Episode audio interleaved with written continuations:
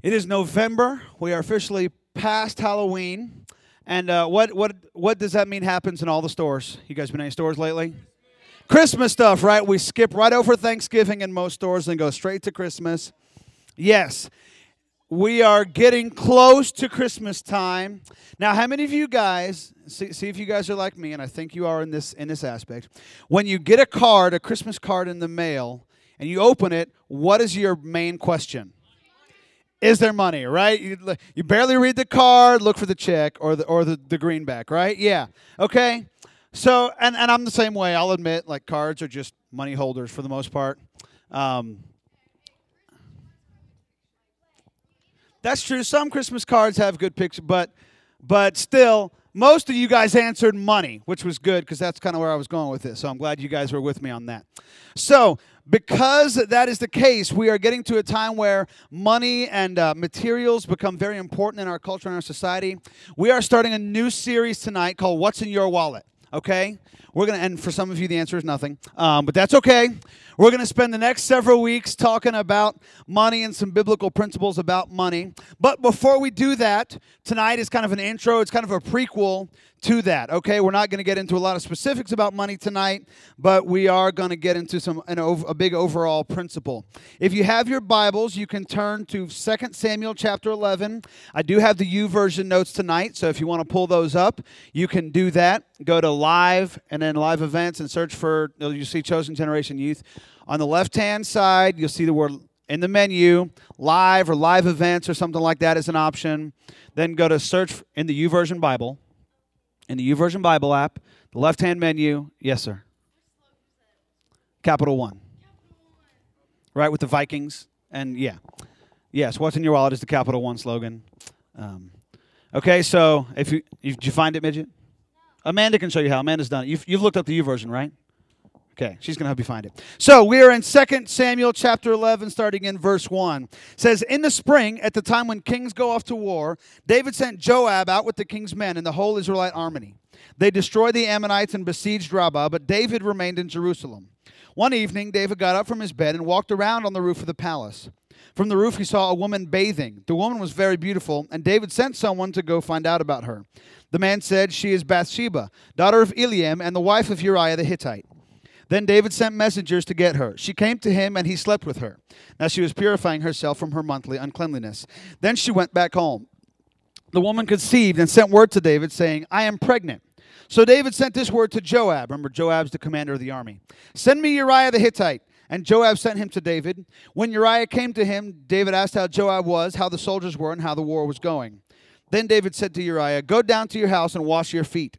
So Uriah left the palace, and a gift from the king was sent after him. But Uriah slept at the entrance to the palace with all his master's servants and did not go down to his house. David was told Uriah did not go home. So he asked Uriah, "Haven't you just come from a military campaign? Why didn't you go home?" Uriah said to David, "The ark and Israel and Judah are staying in tents, and my commander Joab and my lord's men are camped in the open country.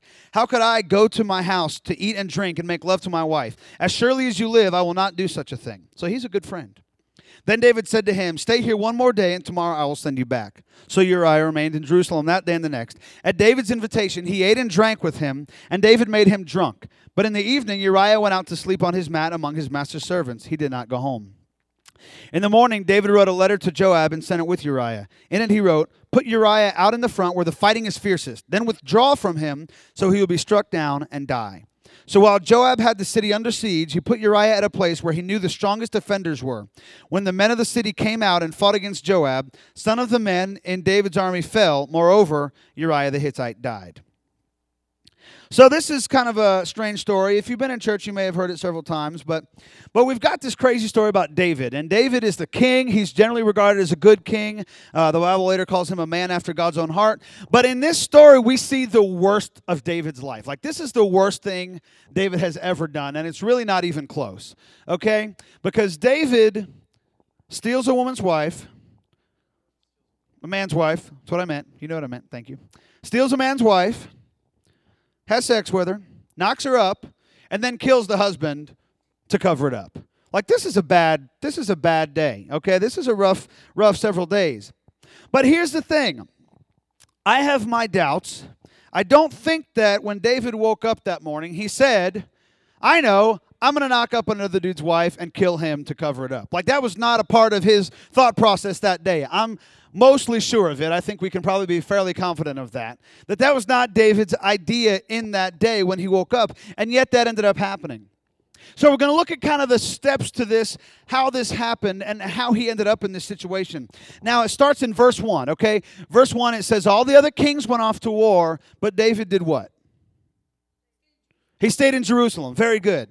Okay, all the other kings went on. It said in the spring when the kings go off to war. That's what all the kings do in the spring. They go fight. It's the springtime. He's a king, so he should be off fighting with his men. But instead of going and fighting with his men, he sent them out and stayed home. Okay, so already this is a decision that goes against what he probably should have done. Okay, so kind of mark that in your head. Then he went and walked on the roof. Seems like not that big a deal. Some, like to go out for a walk. He's the king, so, he can kind of walk wherever he wants, but he might not want to walk out in the people because they, mob after him and they'd all want to talk to him, and he couldn't have any peace.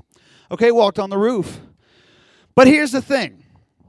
In that time, in biblical times, it was not uncommon for people to bathe on the roof. Like, that was kind of the normal just because of the way the logistics worked out. That's where people bathed, was in a tub on the roof.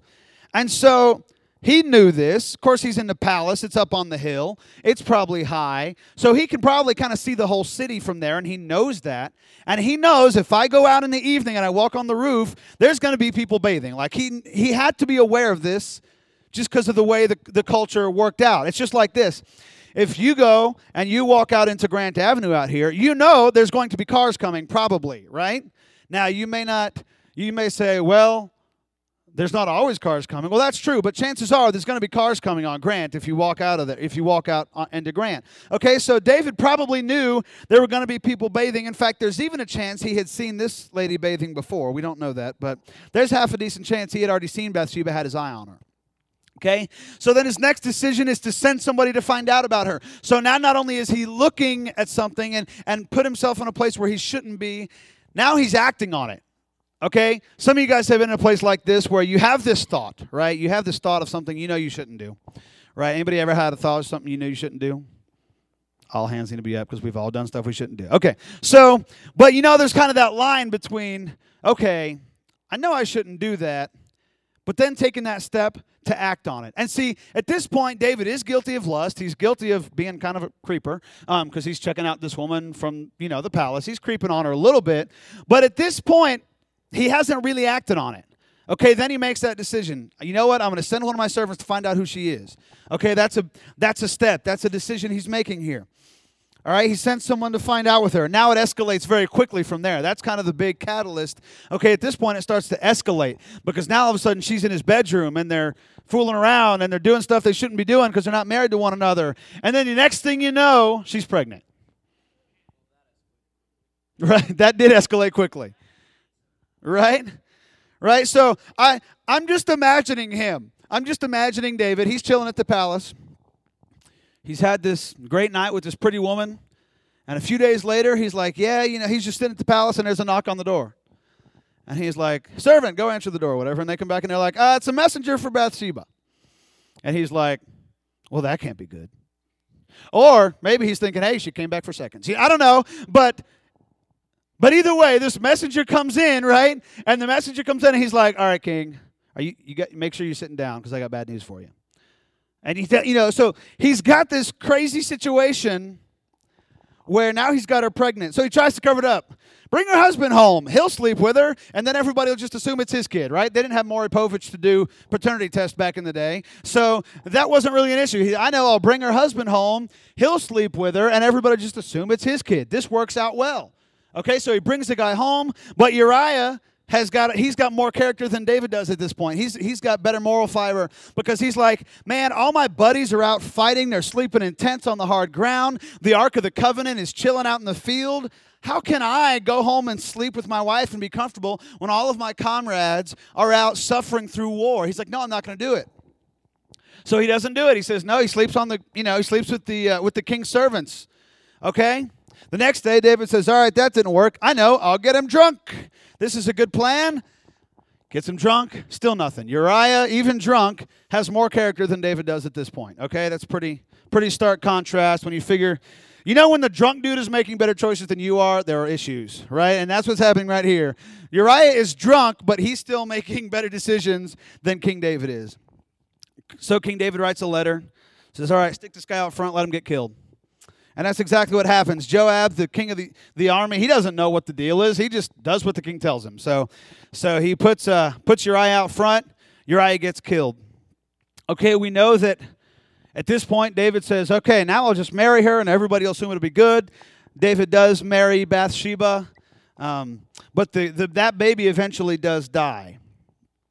Okay, that baby dies as a consequence for what David did. Now, again, like I said a few minutes ago, I doubt that when this spring started, when David sent his army off to war, his thought was, before this war ends, I'm going to do all this stuff. I'm going to end up an adulterer and a murderer and a liar. But that's exactly what happened. And it happened because of small choices. Okay, it wasn't one big act. It happened because of small choices. Okay, and there were obviously consequences to that choices. So we're going to talk tonight about decisions and about choices and about what kind of choices that we make. All right, I've got 4 points here about choices. You guys have heard me say many times that every teacher has favorites, right? I've said that a bunch of times. And I've also said that if you get to choose whether or not you're a favorite. You know, some of you new guys haven't heard this before, but some of you have heard this a bunch of times. Okay, all you have to do to be the favorite is listen the first time they say something. Okay, if you listen the first time and you act appropriately, your teachers will love you, I promise. Take it from me, your parents, your teachers, your coaches, your pastors, every adult, every authority figure that you have in your life hates having to repeat themselves. Okay, we all hate that. And you do too. If you're talking to your friend and then 2 minutes later they go, wait, what'd you say? I wasn't paying attention. Right? That drives you crazy, right? You're like, well, why weren't you listening the first time? Okay? So you want your teachers and your authority figures to like you, listen the first time. Okay? Which is why, for me and my position, my relationship with all of you guys, one of the things that drives me crazy is when I watch you guys make wrong choices. Okay, I watch you guys, and especially when they're obvious ones. But here's the thing, it's not the big ones. I mean, yes, it's the big ones, I should say. But what drives me the craziest is the little ones, because really life is all about the little choices, okay? That's the first big point. Life is about little choices. You see, David, again, he didn't wake up and say, I'm going to kill this dude and sleep with his wife. He said, you know what? I'm not going to go with the army this spring. Not that big a deal. He said, I'm going to go for a walk. Even though, again, he kind of knew what might result from that. He knew what he would probably see if he went for that walk on the roof. And so for me as a leader and as you guys as youth pastor, I see you guys make these little choices and they seem not that big a deal. It's so easy to go, you know, it's so easy just to for example, say you find a $5 bill on the ground. Doesn't seem like much. It's a little choice. No one's going to notice it. But it could be. That could be somebody's lunch. You might have just made somebody hungry for the day. And I know how y'all get when you're hungry. All right? Y'all get angry. And you're not fun to be around, like for real.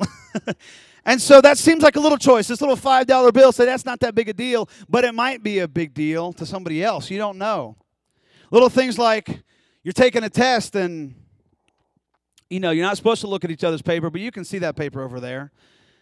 And so you glance over, and again, it doesn't seem like that big a thing. Yeah, there's always that fun. If you cheat off the wrong kid, you're all out of luck. But okay, so life is about little choices. Life is about the small things. You see, you guys know I've told you guys a million times. I love you guys. I'm passionate about you.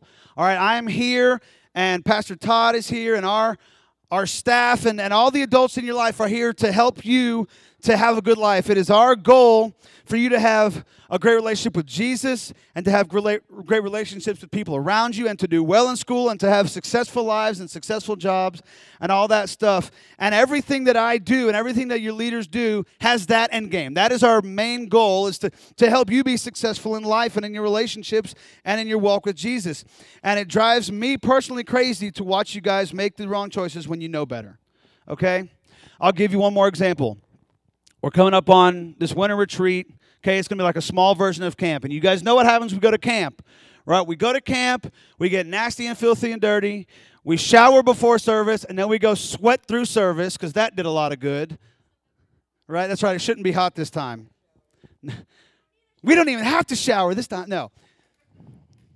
We'll just jump in the pool like all the middle school boys think counts as a shower anyways. No. They do think that, don't they? They all think that. No, I know. Most junior high guys at camp think the pool and axe counts as a shower. But that's neither here nor there. Okay, so stick with me because, no, not our dorm, but that's right. Anyways, stick with me here. So what happens in the services, though? We all go to the altar. We all get slain in the Spirit. We get filled with the Spirit. Girls, you cry and your mascara runs till you look like some kind of freaky clown, right? Y'all know. You know what I'm talking about. I was going to say, so I know, Canada forgot the waterproof mascara that first night. And right? And we get down at the altar and we say, God, I'm going to live for you. I'm going to make all the right choices. I'm going to do the thing, you know. And it's easy to do that there because the phone's locked in the van and you don't have, you know, your computer and you can't check Twitter and there's no TV and all that kind of stuff. But then as soon as we get back here, it fades away, right? And I tell you guys, we've talked about this before, but it doesn't happen because you make a decision. You know what? I'm not reading my Bible for a month. How many of you guys have ever thought that? You know what? Screw it. I'm not reading my Bible for a whole month. None of y'all have ever thought that. I promise you that.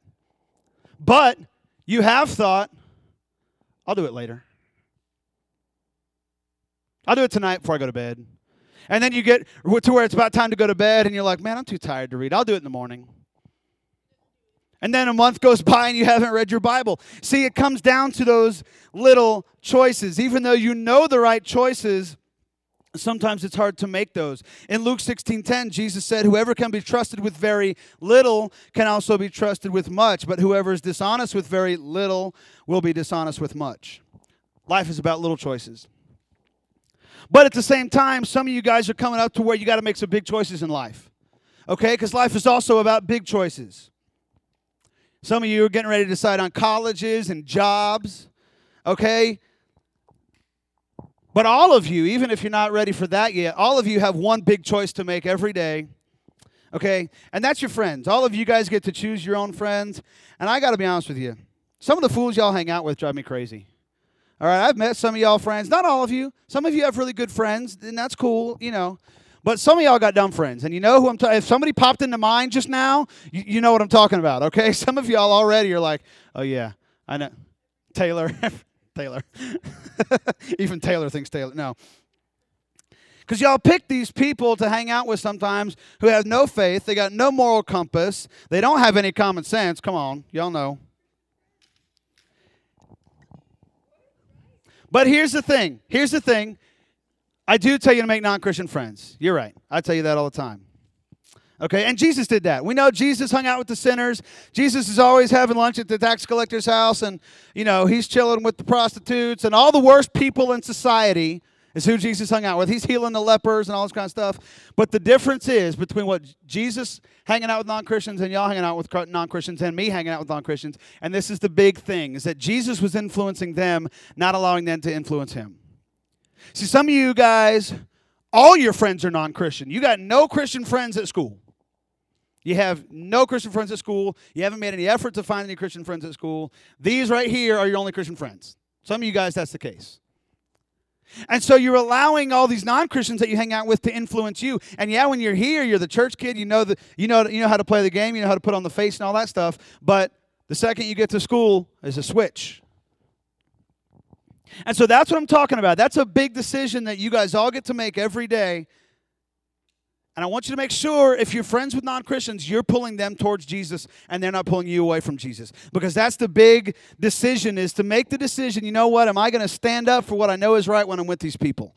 Okay, I know what it's like to have friends who party. I know what it's like to have friends who are doing stupid crap. Man, when I was in college, the whole marching band was full of alcoholics, okay?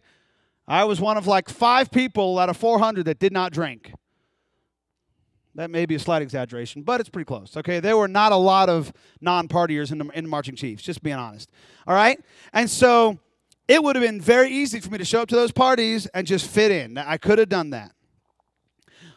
But you know what? And this is not to brag on me, because I had my share of screw-ups, and I've been pretty honest with those, with you guys about those. But man, in that situation, I made sure to be the right example. And you guys have those opportunities even now. You guys know you guys got friends that drink and stuff. And I want to make sure that you guys are being the right example. Because here's the third point. Here's point number 3. Your choices affect those around you. Y'all may not know this, but I can usually tell when you guys are making wrong choices, just from the way you act, the way you talk. And it's not obvious. You don't come in here cursing. You know, I mean, y'all know, you know, y'all don't do that kind of stuff.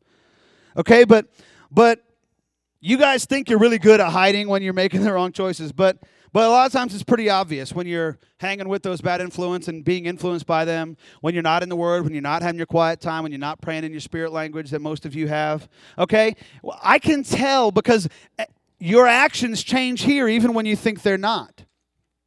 And I'll tell you why I can tell. It's because 10, 12, 15 years ago, I was right where you guys were, okay? I've been there. I've lived the halfway life. All right, I know what it's like to be lukewarm, which some of you guys are. You're not all like that, but some of you are. And even if you're not, you know, we all go through phases sometimes. And I know what it's like to put on the church mask but not live it out. I know what it's like to lead worship in youth group and then go home and look at porn, just being honest. That was me in high school. I know what it's like to fake it. And so I don't want you guys to do that because it does affect you, those around you. Okay, how many of you ever stood next to a still pool and dropped a stone into it? Or you've seen that? You know what that looks like? Right? You get ripples. Okay? You get ripples. And see, this little leaf down here in the corner of this picture didn't have anything to do with the decision. Didn't have anything to do with that stone being dropped in the water. But now this leaf is rocking in the waves. Okay? It's affected by those decisions. You know, when you guys are in a bad place spiritually, just like when you're hungry, you guys get to be kind of a pain to be around sometimes. Right? You get attitudes. You start arguing with people. You start picking fights for no reason. Okay?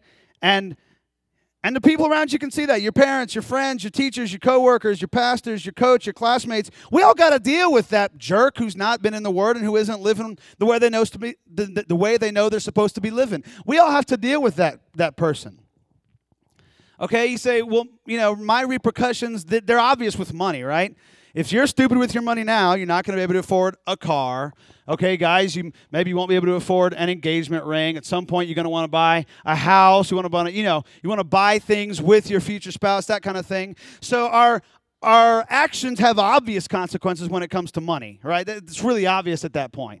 But our other actions, our other choices have big consequences too. And the people around us are affected every day by them. John 10:10 tells us Jesus came to give us life, what? To the full. Okay, he came to give us life to the full. And yet half the time, we're not living that full life. And the people around us have to deal with this jerk who's not living the full life. But we were created for that full life, and so we're miserable. Because we made small choices. Fourth point, we have to take responsibility for our actions. Man, in today's culture, you guys are bombarded with examples of people who don't know how to take responsibility for their actions. Okay, you look at celebrities. What do they want to do? They want to go out clubbing and get stupid and get, embarrassing pictures of them taken, and then they don't want people to see the picture. It's like, well, you went out in public and you acted like a fool. So there's consequences. People are going to see that. You go into a public place, you act like an idiot, people can see it because it's public. That's why it's called that. Right? Man, stinking politicians suck right now, so many of them. You know, they do something stupid. They're sending naked pictures to some hooker, and then they're like, I can't believe somebody found out about that, and they want to not take responsibility. They don't ever want to be punished for that crap. It's the world we live in, okay? Governors and mayors and all kind of, people jacked up doing this kind of stuff. Because we don't want to take responsibility for our actions, right? Some of you guys have done this. You say, well, I didn't choose to make that. It was a mistake, right? It was a mistake. Well, let me tell you something. When you make the same mistake repeatedly, it's no longer a mistake, okay? When an action becomes repeated, it's on purpose at that point. All right, here's one of my favorite ones. My alarm clock did not go off. How many of you guys have ever said this? All right, many of you, okay? But here's the thing. Here's the thing. When that starts happening 3 or 4 times, get a different alarm clock. Like, go to Walmart and spend $5 on an old school alarm clock. If your phone alarm doesn't work, go get a regular alarm clock. I don't use my phone alarm. I use an old school alarm clock. Sits on the desk, makes annoying noises at me. Okay? These are actions that you can change. When the same mistake happens more than once, it's no longer a mistake. You know, a mistake is when you accidentally drop your Coke because you're trying to carry too many things. Right? When you start repeatedly doing that because you're always trying to carry too many things, at some point, you got to quit trying to carry too many things. All right? At some point, it becomes a choice. So just blaming something on a mistake only works the first time you make that mistake. If you keep doing it, it's no longer a mistake. We have to take responsibility for our choices. It's so easy to blame somebody else or to blame it on dumb luck or to blame it on whatever that we don't want to take responsibility. But this is, you know, this is what it is. And Jesus knows that this is a hard word. In fact, in John 6, the disciples complain that Jesus is teaching a hard word. That's the word that they use. And Jesus doesn't seem to care that much because he knows that they need it. And so I might be saying something to you that's kind of hitting you wrong, and you're like, man, this kind of sucks. This pisses me off. And that may be the case, but you know what? You probably need to hear it, okay? In Hebrews 12, it says this, "And have you completely forgotten this word of encouragement that addresses you as a father addresses his son? It says, 'My son, do not make light of the Lord's discipline, and do not lose heart when he rebukes you, because the Lord disciplines the one he loves, and he chastens everyone he accepts as his son.'" Sometimes the Lord will discipline us, and he will give us a hard word because he loves us and he wants us to be more like him, and that's the goal. Okay, last Wednesday night, We're at the cupcake, and some of you, or cake walk is the word I was looking for, and some of y'all were kind of around for this, but there was this tier, like this double stack thing of cupcakes. It was like a little set of like 8 and then another like 6 on top. It was this double stack tray of cupcakes. And it was this little kid, he was about 9 or 10 probably, and we were doing the cake walk, and he won the cake walk. I was like, "All right, dude, pick whatever you want from the table." There's a whole bunch of cakes and pies and stuff. And he reaches to that tier and he picks up one cupcake. And I was like, "Hey, man, take the whole tray." And he went, like, that's the face he made at me. It was hysterical. This kid, I blew this kid's mind when I told him to take the whole tray. He's like, "How am I going to carry it?" I'm like, "Give it to your daddy. Your dad's right there. I can see his dad. And, you know, give it to your dad, man. Put it in the car, whatever you got to do." And this kid was just blown away by the fact that I was telling him to take this whole cupcake. And I was telling this story Friday night. We were at the game. And at the Permian game, and I was telling this story to a friend of mine. She's a youth leader in Midland, and I told her this story because it was funny, and she goes, "Don't we do that with God?" And immediately I was like, "Dang, that's good. I'm kind of mad I didn't think of that," but because we know that God has given us this life more abundant, like we talked about. We know that God is capable of doing, like it says in Ephesians, "Now to him who is able to do immeasurably more than all we ask or imagine, according to his power that is at work within us." Immeasurably more than we can ask or imagine. That's what God wants for us. God wants us to live this incredible, fulfilling life, but so often we make these little choices that lead us down the wrong path. And they seem small. We make these wrong choices, and they seem little at the time. They seem little at the time, but they stack up, and they stack up, and they stack up. And before you know it, we're in this really bad place in our lives, spiritually and mentally. Sometimes even physically, they have repercussions. So tonight, the challenge is this. Make the right choices, even the little ones. Don't say, "Well, this isn't that big a deal." Always make the right choice. I've heard it said that character is how you act when nobody's watching. Right? It's easy for us to make the right choices when we're here. Okay? It's easy to make right choices in youth group or at camp or wherever it may be. But I dare you guys to make right choices when you're by yourself and when it seems like a little thing. I dare you to make your walk with Jesus the priority that you say it is when we're at camp. I dare you to make that a fact, to act on that when we're here. Because I know that there's some of you guys who you feel like you're in a spiritual desert, you're miserable, you haven't seen or heard from God in weeks, and you're just going through this thing, and you may be putting on the right face, you may be saying the right things, but you know what's happening in your life. You know what's going on. I dare you to make the choices that can change that. Let's pray. Dear God, I thank you for this night. I thank you for these students, God, who I know love you. God, I know that they have a desire to walk with you, and I pray that you would give us, myself included, the strength to make the right choices.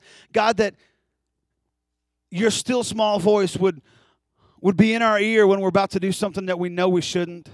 God, and that we would not take the little choices for granted, that we would not take the little things as unimportant. Lord, but that every choice, every decision that we make throughout the day, the thousands of decisions we make every day, God, we would let you guide our decisions, that we would make the right choices when we're presented with the opportunities to do so. God, that we can have that life more abundant that you said you wanted to give us, that the more than we could ask or imagine that you promise you can do, God, that we would see that in our lives, that we would see the fruits of that and the fruits of our good choices in our lives. God, I pray right now that you would bless each student. God, that as we go, we would come back next week more full of you and more in love with you. God, we love you. We thank you. It's in your name we pray. Amen.